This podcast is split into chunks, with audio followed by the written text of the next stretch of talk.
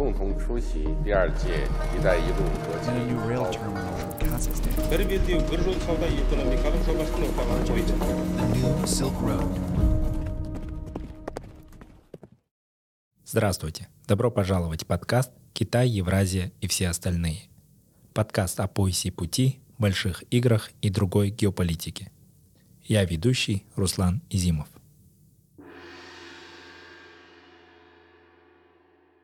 Китай и Россия и их отношения в Центральной Азии. В этом эпизоде Центральная Азия перестает играть для России ту же роль, какая она играла в 90-е годы и в начале 2000-х годов. На данный момент, как мне кажется, Россия, в принципе, а, прекрасно понимает, что ее возможности в Центральноазиатском регионе очень сильно ограничены. Они несопоставимы с амбициями и возможностями Китая зная и понимая китайскую философию, китайскую историю и, в принципе, понимание и видение себя в мире, то Китай, я не думаю, что будет довольствоваться ролью участия в биполярном мироустройстве. Китай будет заинтересован играть лидирующую, главную роль в мире. Для Китая, в принципе, было бы интересно, чтобы политические элиты, которые находятся э, во власти в э, Центральноазиатском регионе, чтобы они продолжали оставаться во власти. На данный момент, э, исходя из моих исследований, по крайней мере, э, частные охранные компании китайские особенно распространены в Кыргызстане. Большинство представителей э, частного охранного бизнеса в Кыргызстане или в Центральноазиатских республиках из Китая – это все невооруженный персонал. В принципе, их полномочия распространяются только на попытку защиты граждан или имущества. Китай, как мне кажется, не намерен аннексировать территории стран а, Центральноазиатского региона. У России такие потребности, такое поведение мы уже видели. Состоявшийся недавно визит китайского лидера Си Цзиньпина в Россию оставил больше вопросов, чем ответов. Многочасовые двусторонние переговоры Путина и Си Цзиньпина остались за закрытыми дверями – и совместное заявление двух президентов оказалось достаточно обобщенным и лишенным сенсационных подробностей. Тем не менее, очевидно, что отношения между двумя странами становятся более сложными, и, скорее всего, Москва уже все больше принимает роль младшего партнера в этом условном тандеме. Для Центральной Азии любые изменения в отношениях России и Китая значимы.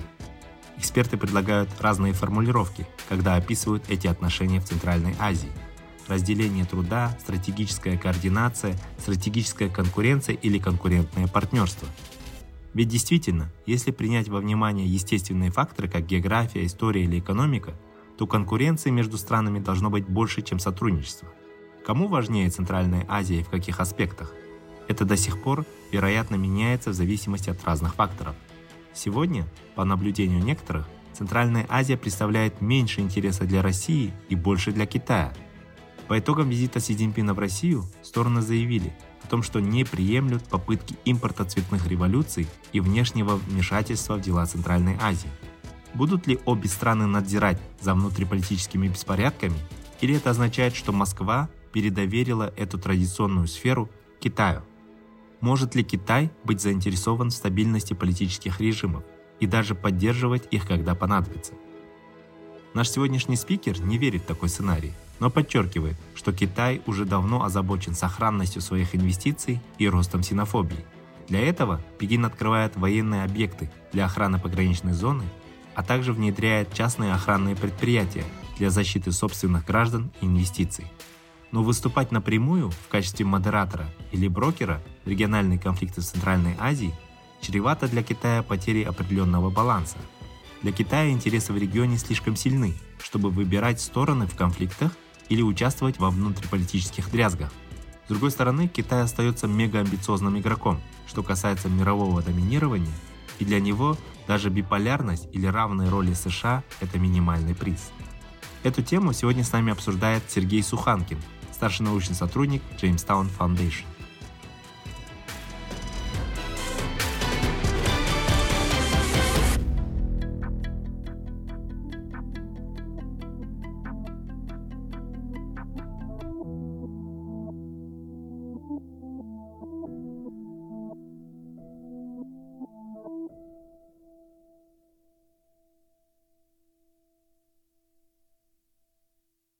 Меня зовут э, Сергей Суханкин. Я являюсь старшим научным сотрудником в Jamestown Foundation, в Джеймстаунском фонде в Вашингтоне. Я базируюсь в Канаде и преподаю в университете Альберты и в бизнес-школе университета Макьювен.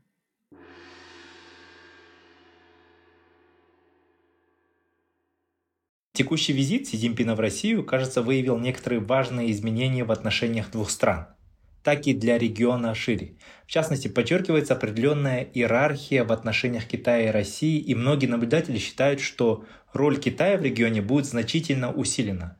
Что думаете вы? Какие ваши мысли по поводу визита и в чем заключаются сегодня интересы Китая в регионе Евразии? Да, спасибо большое, очень хороший вопрос. Конечно же, начиная, я бы сказал, с развала Советского Союза, роль Китая в Центральной Азии растет и очень быстрыми темпами. Особенно рост стал виден после 1999 года и начала китайской а, торговой экспансии, которая выразилась в а, развитии Go Out Strategy, так называемой, а, которую Китай начал в 1999 году. И Центральная Азия, конечно же, для Китая играет гигантскую роль в нескольких направлениях. Это другой вопрос, конечно, но и в плане торговых связей, и, конечно же, в плане ресурсов. И особый взлет, я бы сказал, присутствия Китая в Центральной Азии наблюдается с 2013 года и запуска а, стратегического проекта Китая, который, конечно же, можно называть не только бизнес-проектом, но это и геополитический проект, так называемый Belt and Road Initiative. А, один пояс, один путь, когда-то он назывался, сейчас название изменилось, но не изменилась суть его. И э, в данный момент, конечно же, учитывая то, что Россия увязла, по большому счету, в войне в Украине, и так как ее экономика испытывает ну, видимые трудности, конечно, коллапса не случилось пока, но испытывает видимые трудности, то, конечно, Центральная Азия перестает играть для России ту же роль, какая она играла в 90-е годы и в начале 2000-х годов. Что самое интересное, я хотел бы здесь э, один, один пункт э, поднять. Э, очень интересная ремарка была Сергея Караганова, который был когда-то советником Путина, ну, как мы знаем, бывших советников не бывает. Выступая на передаче «Право знать» еще до начала войны в Украине, он сказал, что в принципе России Центральная Азия не нужна. Он сказал, что в принципе для того, чтобы достичь стратегического партнерства с Китаем, Россия могла бы поступиться некоторыми своими прошлыми амбициями в определенных регионах, и Центральноазиатский регион как раз мог быть одним из таких регионов. То есть на данный момент, как мне кажется, Россия, в принципе, а, прекрасно понимает, что ее возможности в Центральноазиатском регионе очень сильно ограничены. Они несопоставимы с амбициями и возможностями Китая. А, и, в принципе, Россия, я так считаю, будет сокращать свое влияние и свое присутствие в Центральноазиатском регионе. Мы поговорим, конечно, еще о безопасности, но что интересно – что теперь э, в данный момент помимо торгового, торгово-экономического присутствия, бизнес-присутствия, Китай также активно наращивает кооперацию с э, странами Центральноазиатского региона, также в области безопасности, что является, конечно, очень большим показателем. В принципе, это направление всегда, я бы не сказал, курировалось, но оно доминировалось России. Сейчас слегка здесь ситуация тоже меняется. Визит э, Си Цзепина в Россию, то, с чего мы начали этот разговор, это, конечно же, огромный шаг, э, но в первую очередь для Китая. Я бы сказал, что для России это, конечно, стратегическая ловушка в средней и долгосрочной перспективе. перспективе. Для Китая, конечно же, это да, это еще одно подтверждение того, что Китай усиливает свое присутствие в евразийском регионе, его роль будет расти, для России, конечно, это не очень хорошая новость. Россия, как это видно, соглашается на роль младшего брата, младшего партнера Китая. А об этом давно разговаривают, уже примерно с середины 2000-х годов, но в принципе это война в Украине, которая отчетливо показала, что Россия полностью согласна на роль младшего партнера Китая, что для меня лично немножко странно. Вы еще хотели что-то спросить у меня в этом направлении, уточнить? Да, конечно, я бы хотел уточняющие вопросы задать. Я думаю, что про Центральную Азию и про роль в этом регионе Китая и России мы немного позже поговорим.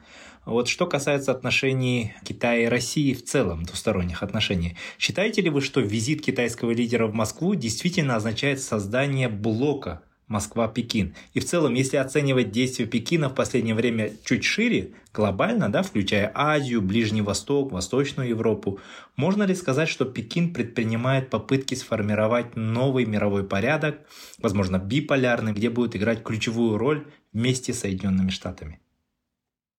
Да, я, конечно же, считаю, что Китай заинтересован в формировании биполярного мира, а в перспективе, возможно, и однополярного, потому что, зная и понимая китайскую философию, китайскую историю и, в принципе, понимание и видение себя в мире, то Китай, я не думаю, что будет довольствоваться ролью участия в биполярном мироустройстве. Китай будет заинтересован играть лидирующую, главную роль в мире. Для России, опять же, это очень хороший вопрос по поводу блока. Э, возможно, в ближнесрочной перспективе и среднесрочной перспективе Китай Китай может продемонстрировать а, России а, его желание выстроить блоковые отношения с Россией. Но насколько стратегическими будут эти отношения, вот это очень большой вопрос. Визит э, Си Цзепина в Россию – это как бы уступка, с одной стороны, для России, потому что в дипломатическом протоколе принимающая сторона обычно э, позиционируется как более значимый игрок. То есть Си Цзипин приехал в Россию и показал тем самым, что он готов к переговорам, он готов э, к э, выведению отношений с Россией на новый уровень. На самом деле, конечно, совершенно понятно, что э, Россия будет играть гораздо более слабую роль, и во многом она не сможет соответствовать уровню Китая в этих отношениях. И по поводу вот того, что вы спрашивали, по поводу того, что Китай активно участвует а, в, э, в э, бизнес-экономических проектах в Центрально-Восточной Европе, на Балканах также, в Турции, конечно же, показывает то, что Китай будет продолжать усиливать свое присутствие в других регионах мира и что Китай, как вы уже сказали, старается двигаться к биполярному, а потом, возможно, возможно в перспективе к однополярному устройству мира. Хотя здесь есть определенные такие интересные моменты. Китай прекрасно понимает, Китай очень любит и понимает, китайские правители всегда понимали историю, и они прекрасно понимают, что устройство однополярного мира а, может также сработать и против Китая. Например, а, когда было Пакс Америка, так называемый, после крушения Советского Союза, в принципе, а, одно из негативных моментов как раз было для Америки то, что она являлась центром этого однополярного мира во многом. Э, и я думаю, что Китай не захочет повторять ошибок ни СССР, ни США. А как вы оцениваете отношения Китая и России в Центральной Азии? Вот очень много разных формулировок эксперты а, придумывают, когда описывают эти отношения в Центральной Азии. Допустим, были такие, как разделение труда или э, какая-то координация. И вот э, по итогам визита Си Цзиньпина в Россию, Россия и Китай а, заявили о том, что не приемлют попытки импорта цветных революций и внешнего вмешательства в дела Центральной Азии. Так говорится да, в совместном заявлении, которое было опубликовано на сайте Кремля. Может ли это означать сопряжение интересов двух сторон Центральной Азии или здесь все же есть какие-то расхождения, которые стороны пытаются устранить? Иными словами, есть ли стратегическая координация между Пекином и Москвой в Центральной Азии, или это в определенной степени все же конкуренция? Вы знаете, я бы не... Вот э, до начала войны в Украине я бы назвал отношения России и КНР в Центральной Азии как конкурентное партнерство, скажем так. Но сейчас, когда Пекин абсолютно ясно, абсолютно четко видит а, слабость России э, не только экономическую, не только то, в чем Россия никогда не была особенно сильна, но и военную слабость России, я думаю, что Китай, конечно, не будет согласен на разделение, как вы сказали, разделение труда или на а, глубокое партнерство в Центральной Азии, где Россия и Китай будут играть равную роль. А, я думаю, что, конечно, Китай рассматривает Центральную Азию как регион, где у Пекина ну, опять, это регион, где сопряжены, скажем так, все основные а, интересы Пекина, мы об этом еще поговорим, я думаю. Я думаю, что, конечно, Китай рассматривает Центральную Азию как регион привилегированных интересов Пекина и Китая. Поэтому я не думаю, что на данный момент были разногласия, естественно, между Россией и Китаем в прошлом, но сейчас Россия, как я уже сказал, очень сильно увязла в Украине, в украинской войне, и Я думаю, что на данный момент, конечно, Центральная Азия для России не играет первостепенную роль. Э, и вопрос, будет ли играть вообще когда-либо э, в ближайшей, в видимой перспективе э, ту же роль, какая, какую она играла в 90-е 2000-е годы. Поэтому я так думаю, что эти заявления – это очень красивая риторика. Естественно, Китай по-другому не мог это сформулировать, но на деле все будет по-другому. Китай, конечно же, будет и дальше перехватывать лидерство в Центральноазиатском регионе. Как раз давайте поговорим о роли Китая уже в Центральной Азии. Дискуссии о том, как меняется роль и место Китая в Центральной Азии уже несколько десятилетий остаются актуальными в нашем регионе. Я как представитель этого региона это сам наблюдаю и как специалист. Особенно отмечается сфера безопасности, где участие Китая традиционно оставалось скажем так, достаточно ограниченной. Да? В частности, в своих материалах вы также большое внимание уделяете этой теме. Расскажите, пожалуйста, какие факторы сегодня влияют на изменение роли Китая в вопросах обеспечения безопасности в Центральной Азии? Ну, я бы выделил три основных, три самых главных фактора. Первый фактор – это а, растущая роль Китая – а, растущая роль э, политическая, экономическая и бизнес-роль Китая не только в регионе, но и а, значительно а, за границами этого региона, где Центральная Азия, конечно же, для стратегического проекта Belt and Road Initiative играет стратегическую роль, в первую очередь как гигантский логистический хаб, который позволит Китаю направлять свои товары в Европейский Союз, ну и параллельно, естественно, в другие страны Ближнего Востока и вот большого этого макрорегиона.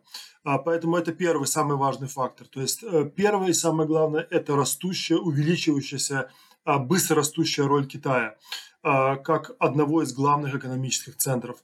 Второй основной фактор – это, конечно же, слабость внешних игроков, которые присутствуют или присутствовали а, в Центральноазиатском регионе. Например, как я уже сказал, Россия в Центральноазиатском регионе в принципе падала, а, начиная с конца 80-х годов Советского Союза, а, Москвы, я бы так сказал, и усилилась после 1991 года и развала Советского Союза. Сейчас, после начала войны в Украине, роль России будет, конечно же, слабеть.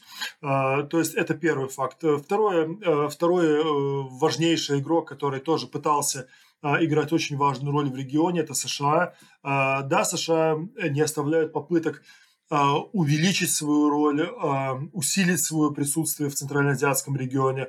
Но, как мы видели в нескольких моментах, на нескольких, на нескольких примерах, в принципе, это не всегда США удавалось.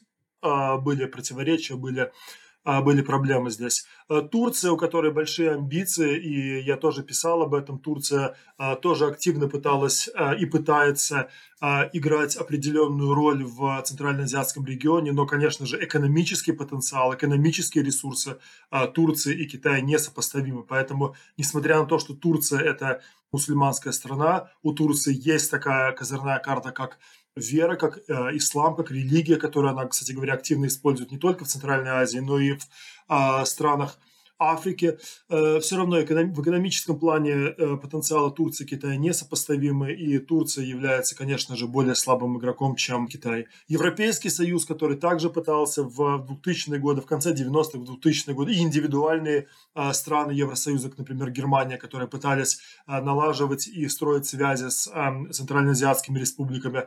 Евросоюз выбрал немножко другой путь и перспективы развития отношений между а, Евросоюзом и Центральной Азией, ну, они достаточно туманны.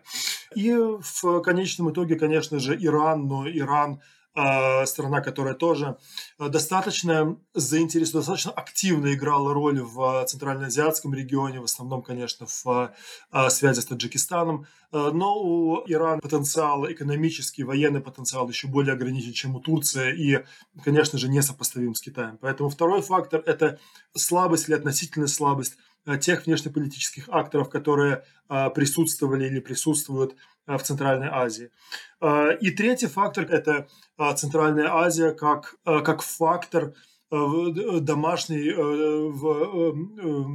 внутренней стабильности для Китая, потому что не секрет, что у Китая существуют проблемы, скажем так, с мусульманским населением, и Китай, в общем-то, во многом поддерживает определенно некоторые страны Центральной Азии, такие как, Кыргызстан, такие как Таджикистан, во многом для того, чтобы купировать вот эту вот напряженность домашнюю и не позволить распространиться определенным идеям, определенным трендам из стран э, Центральноазиатского региона в Китай. То есть вот это, и на мой взгляд, это три самых основных фактора. Да, спасибо, очень интересно. Эти факторы влияют на то, что Китай с каждым годом все больше расширяет свое влияние в вопросах безопасности Центральной Азии. Но при этом какие цели преследует Пекин в сфере безопасности в регионе? Ранее, 10 лет назад, да, вот когда, а, даже 20 лет назад, когда вот Шанхайская организация сотрудничества создавалась, это были преимущественно вопросы противодействия так называемым нетрадиционным угрозам безопасности, да, как терроризм, экстремизм и так далее. А сегодня как это положение меняется? Дополняются ли цели Китая в регионе? Например, а, есть ли со стороны Пекина стремление влиять на внутриполитические процессы путем оказания им поддержки, в том числе там в области безопасности? Как вы думаете? А, ну, я с вами полностью согласен. Я считаю, что а, традиционные угрозы, такие как экстремизм, опять же, как со стороны Китая трактуется экстремизм, сепаратизм, а, естественно, они продолжают играть ключевую центральную роль для КНР в Центральной Азии. И по поводу того, что по поводу второй части вашего вопроса, играет ли Китай роль в поддержке определенных сил? Ну, естественно, Китай наверняка играет определенную роль в поддержке определенных э, сил в Центральной Азии, политических сил. Э, но я думаю, что Китай, и мы, я думаю, с вами поговорим еще о частных охранных предприятиях Китая, Китай старается напрямую не участвовать, а, как мне кажется, в политических процессах в Центральной Азии, потому что это противоречит во многом философии Китая. А, то есть Китай заинтересован в основном в поддержке а, существующих властей в Центральной Азии, так говоря, видно не только по Центральноазиатскому региону, но и по России. В принципе, Китай заинтересован в стабильности в этом регионе, чтобы не было каких-то ну, драматических, каких-то сильных изменений в политическом а, климате, которые могли бы негативно повлиять на китайские инвестиции или на перспективы э, китайских инвестиций, китайских бизнесов в регионе. Поэтому для Китая, в принципе, было бы интересно, чтобы политические элиты, которые находятся а, во власти в а, Центральноазиатском регионе, чтобы они продолжали оставаться во власти, потому что это тогда гарантирует Китаю а, то, что не будет никаких драматических каких-то серьезных изменений в политическом климате, что является одним из основных факторов для экономического развития. Для Китая, конечно же, как я уже подчеркивал, экономический бизнес-интересы доминируют в Центральной Азии. Да, спасибо. А какие инструменты использует Китай для расширения уже вот этого своего влияния в сфере безопасности в регионе, да, в Центральной Азии? Например, вы писали про то, как Пекин использует частные военные компании для более эффективной защиты своих инвестиций и граждан в республиках Центральной Азии. Вот расскажите, пожалуйста, об этом поподробнее.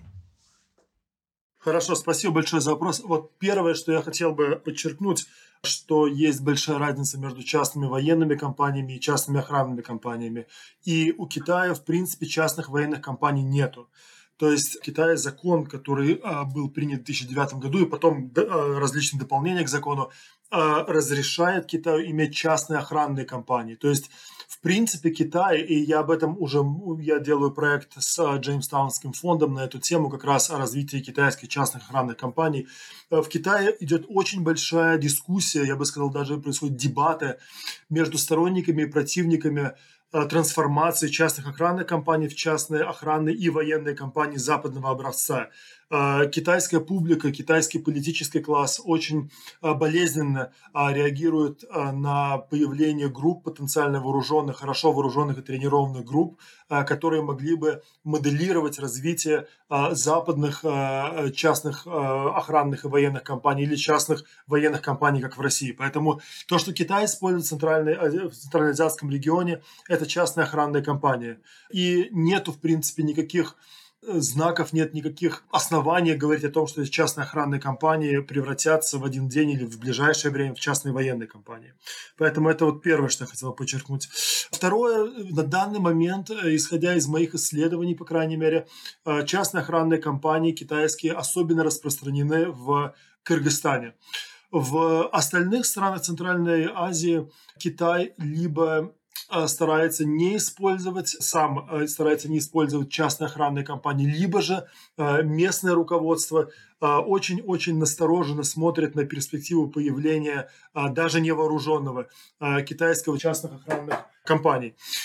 Например, в вот то, что я изучал, у меня были интервью с местными политологами, местными экспертами. В принципе, в Таджикистане э, нет никакого смысла иметь частные охранные компании, потому что у Китая и так э, есть определенное присутствие на территории а, Таджикистана, а, поэтому э, это делает, в принципе, присутствие частных охранных компаний совершенно ненужным.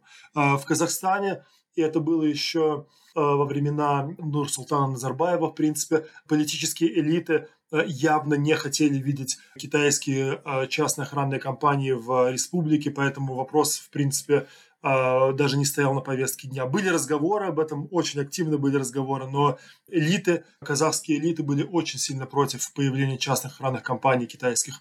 В Узбекистане это не имеет смысла, потому что, несмотря на реформы определенные, несмотря на видимость перемен, Узбекистан продолжает оставаться достаточно жестко контролируемым государством, у него достаточно сильная армия, полиция и данные структуры, и опять же нету интереса у а, узбекских властей видеть а, а, частные охранные компании. Туркменистан тоже очень закрытая страна, были слухи о том, что Китай хочет направить или хотел бы направить представителей частного охранного бизнеса в Туркменистан, но эти разговоры не а, не пошли никуда дальше. То есть получается только в основном Кыргызстан, как страна, которая а, в принципе размещает у себя а, представителей частных охранных компаний китайских. Но эта информация достаточно закрытая. Власти Кыргызстана об этом говорить особенно не хотят.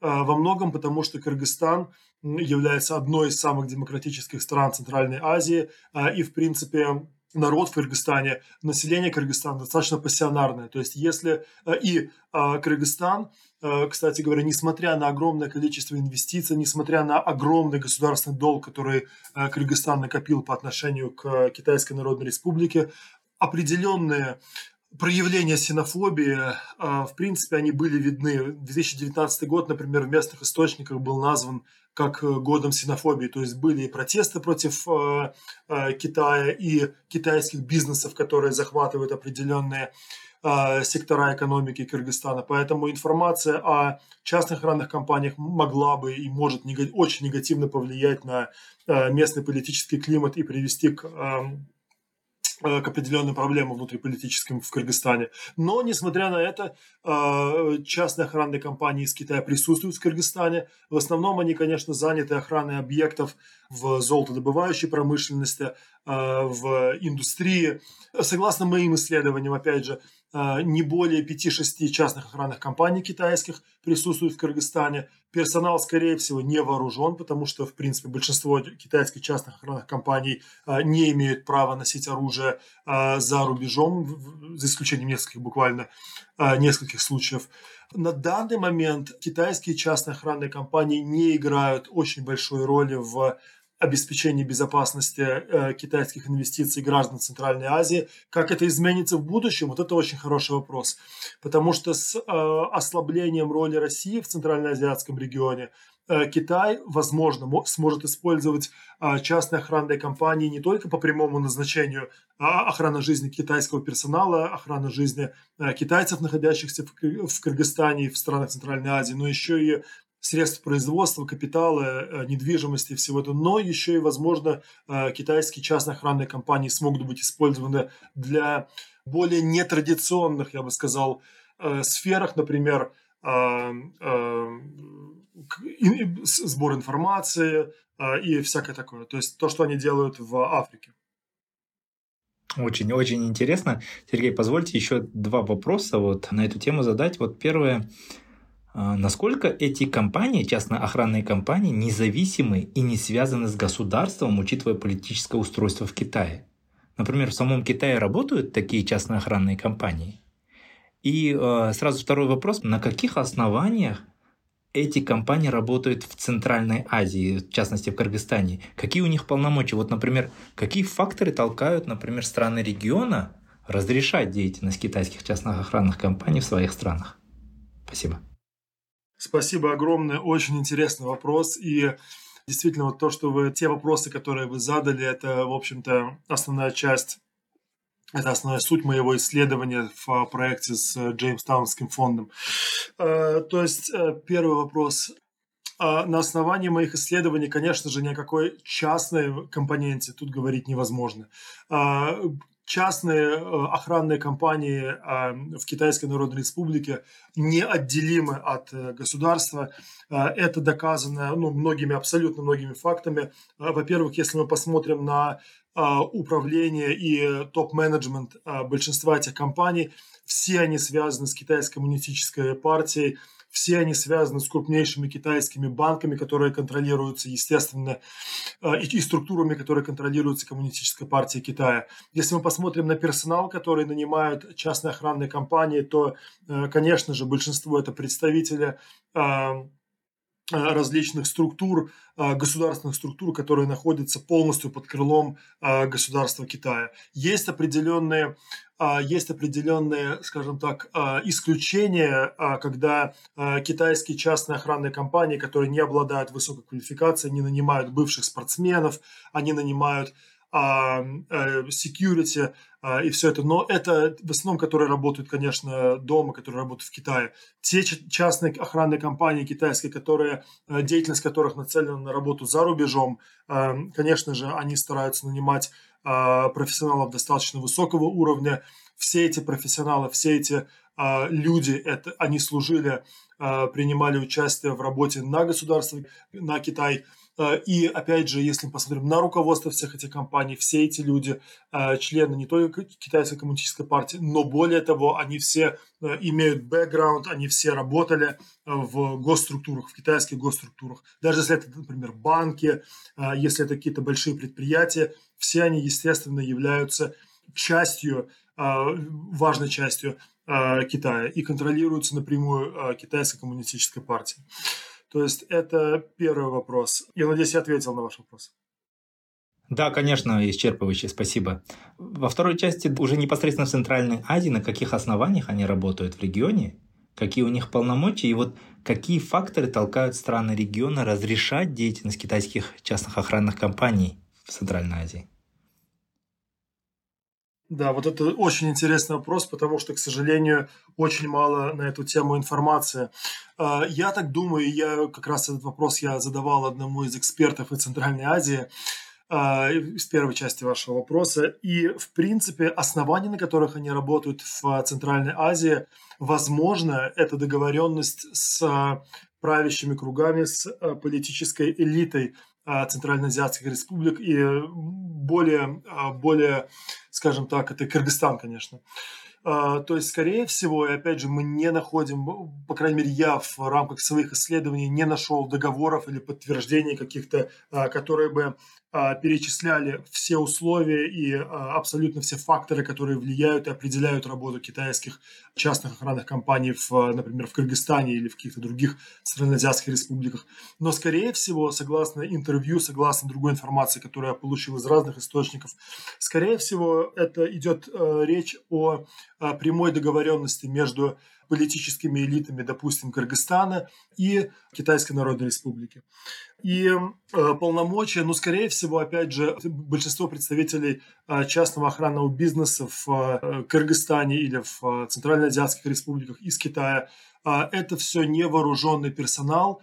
В принципе, их полномочия распространяются только на попытку защиты а, граждан или имущества. Если будет перспектива а, конфликта или если будут какие-то прямые столкновения, вот это тоже большой вопрос, пока этого не случалось. Если это случится, это огромный вопрос, и это мне было бы самому, с одной стороны, интересно посмотреть и увидеть, а, как руководство Китая, как оно отреагирует на это. По крайней мере, пока прецедента не было. Прецедент недавно случился в другом регионе, в Центральноафриканской республике, где несколько китайских рабочих было убито после нападения радикалов или экстремистов, мы точно не знаем, кем было совершено нападение. Китайское правительство выступило с очень грозной риторикой по этому поводу, но, по крайней мере, пока никаких дальнейших действий не было, не, не случилось. Это было всего несколько дней назад. Мы посмотрим, как, как будут развиваться события. Сергей, вот если посмотреть на перспективу, как вы оцениваете вероятность вовлечения Китая в региональные конфликты в Центральной Азии э, в роли модератора или в иной какой-то опции? Ну, с одной стороны, конечно, э, вовлечение Китая в качестве модератора а, или брокера в региональный конфликт в Центральной Азии, это, конечно же, э, подняло бы престиж и имидж Китая на международной арене. Но с другой стороны, и это тот фактор, который, возможно, а, заставит Китай отказаться от этой роли, это определенные обязательства, которые Пекин, которые Китай должен был, должен был бы на себя возложить, а, если а, руководство политическое Китая захочет, чтобы Китай играл какую-то роль. Многие из этих конфликтов, как мы знаем, этнорелигиозные. И мы знаем, что, в принципе, в Китае а, между Китаем и многими центральноазиатскими республиками существуют а, проблемы, существует недоговоренность определенная а, в связи с положением уйгурского исламского населения в Китае, поэтому э, это может углубить дальше противоречия. И многие из из, этих конфликтов идут к советским или даже до советским временам. Поэтому вероятность того, что Китаю удалось бы успешно разрешить эти проблемы, она на самом деле, вероятность такая, на самом деле очень-очень низкая. Поэтому вовлекая себя в центральноазиатский, пытаясь быть брокером, играть роль брокера э, или миротворца в центральноазиатском регионе, э, Китай рискует не улучшить, скажем так, свой имидж, а стать участником с какой-то точки зрения этих конфликтов. И тем самым Китаю придется выбирать стороны то, чего сейчас Китай старается не сделать в, в войне в Украине. Потому что Китай вроде бы как с одной стороны поддерживает Россию, но с другой стороны с экономической точки, с бизнес точки зрения мы видим, что э, многие вещи, которые делает Китай, похожи тоже на, на санкционную политику западных государств. Поэтому, возвращаясь к Центральной Азии, э, мне кажется, это очень серьезным вопросом и очень серьезным тестом для Китая. Китай, который, как мы сказали в самом начале, увеличивает э, свое присутствие в Центральном азиатском регионе, Центральноазиатские республики будут на него смотреть, а также как на силу, которая, возможно, могла быть способна разрешить многие а, застаревшие конфликты в регионе. С другой стороны, вовлекая себя в, эти, в решение этих проблем, Китаю придется выбирать стороны. А, и, естественно, это, скорее всего, результирует в том, в том, что Китай наживет себе гораздо больше врагов в Центральноазиатском регионе и не сможет играть а, ту роль, которую он пытается играть или которую он пытается показать, что он будет играть. А, если будем резюмировать нашу беседу, а, мне хотелось бы, очень хотелось бы узнать ваше мнение, а в каком направлении в текущей ситуации может и должна или целесообразно двигаться центральноазиатским республикам. Вот с одной стороны, вы сегодня рассказываете о том, что роль и влияние России в регионе неизбежно падает. Особенно вот и в вопросах безопасности будет снижаться. А Китай, наоборот, будет пытаться занимать этот освобождаемый вакуум роль США, других акторов Турции, Ирана также остается недостаточно сильной. Вот что э, остается Центральной Азией? То есть она в такой ситуации все больше и больше будет уходить под влияние Китая, правильно? Что же в этой ситуации нужно делать этим э, молодым центральноазиатским республикам?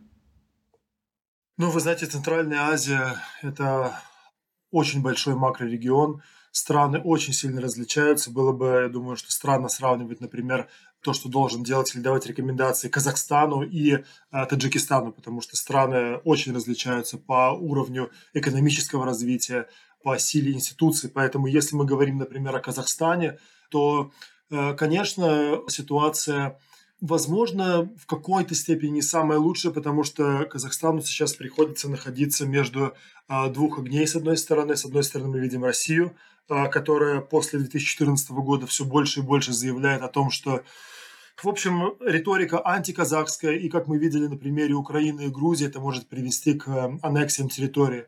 С другой стороны, есть Китай, который, конечно же, экономически не сопоставим ни с одним актором в данном регионе, э, и у Китая есть также проблемы с э, своим мусульманским населением. Поэтому, с одной, мне кажется, наиболее оптимальный, наиболее идеальный момент для Казахстана, как и для других центральноазиатских республик, это было бы поддерживать Э, определенное балансировать, возможно, между всеми акторами, больше, возможно, э, склоняясь э, к Китаю и пытаясь привлечь в регион, с одной стороны, США и Европейский Союз.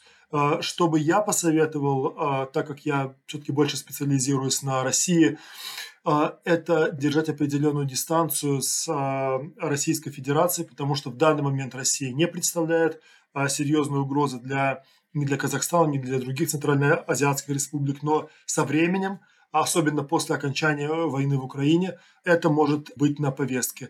России для того, чтобы каким-то образом скрашивать а, свои внутриполитические, а, внутриэкономические проблемы, а, нужны маленькие победоносные войны. И следующим, кто может быть на очереди у России, это как раз либо страны Закавказья, либо страны, а я бы даже сказал больше страна, одна страна в Центральной Азии с большим населением, с большим русскоговорящим населением.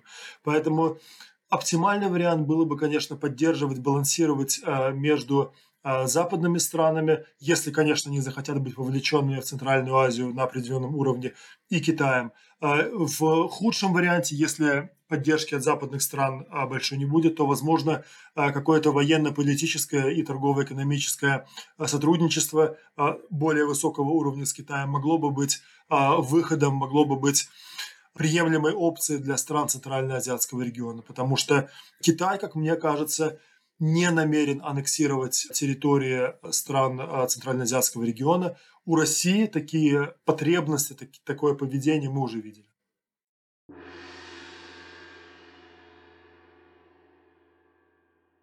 Благодарю вас за очень интересное мнение, за очень увлекательную беседу. С нами был Сергей Суханкин, старший научный сотрудник Jamestown Foundation из Канады. Спасибо большое. Все эпизоды нашего подкаста вы сможете найти на подкастинговых платформах Apple, Google подкасты, Spotify, Amazon, Яндекс.Музыка и другие. На сайте Каан мы также размещаем текстовой транскрипт каждого эпизода и полезные ссылки на отчеты, доклады, книги и биографии наших спикеров. Спасибо за внимание.